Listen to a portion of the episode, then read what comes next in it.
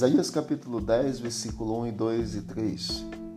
Ai dos que decretam leis injustas, dos que escrevem leis de opressão, para negarem justiça aos pobres, para arrebatarem o direito dos aflitos do meu povo, a fim de despojarem as viúvas e roubarem os órfãos.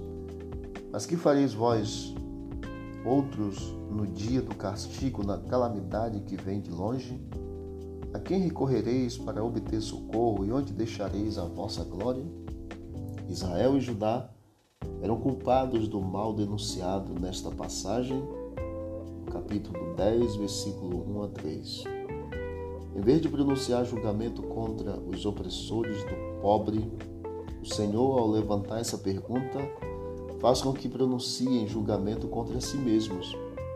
Esses juízes injustos sabiam o suficiente de justiça e equidade para ter consciência de que eram culpados e que não escapariam do dia do castigo divino.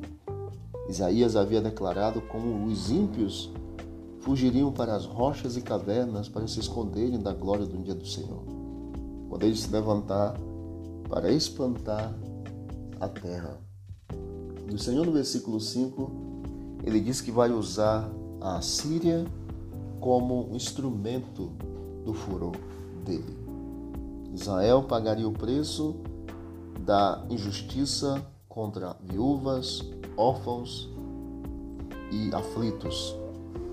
Consequências de erros que são notáveis até os dias de hoje. Que Deus nos ajude, queridos, a não termos que viver consequências devido às nossas más ações ou ações injustas contra pessoas necessitadas. Que ajudemos uns aos outros, porque todos são filhos de Deus, necessitam de ajuda para trilharem esta caminhada até o final e chegarem salvos para a eternidade. A Síria foi um instrumento que Deus usou e foram 70 anos nos quais o governo assírio escravizou a nação israelita. Que nós sejamos livres a cada dia e não escravos das consequências de erros que nós cometemos. Vamos orar. Querido Deus, obrigado por todas as tuas bênçãos e por este momento. Nos conceda a libertação, a liberdade a cada dia. O que te pedimos em nome de Jesus. Amém. Um forte abraço. Fique com Deus. Vamos que vamos para o alto e avante. E não esqueça que disse Jesus: examinai as Escrituras, porque julgaste a vida eterna, são as mesmas que testificam abraço.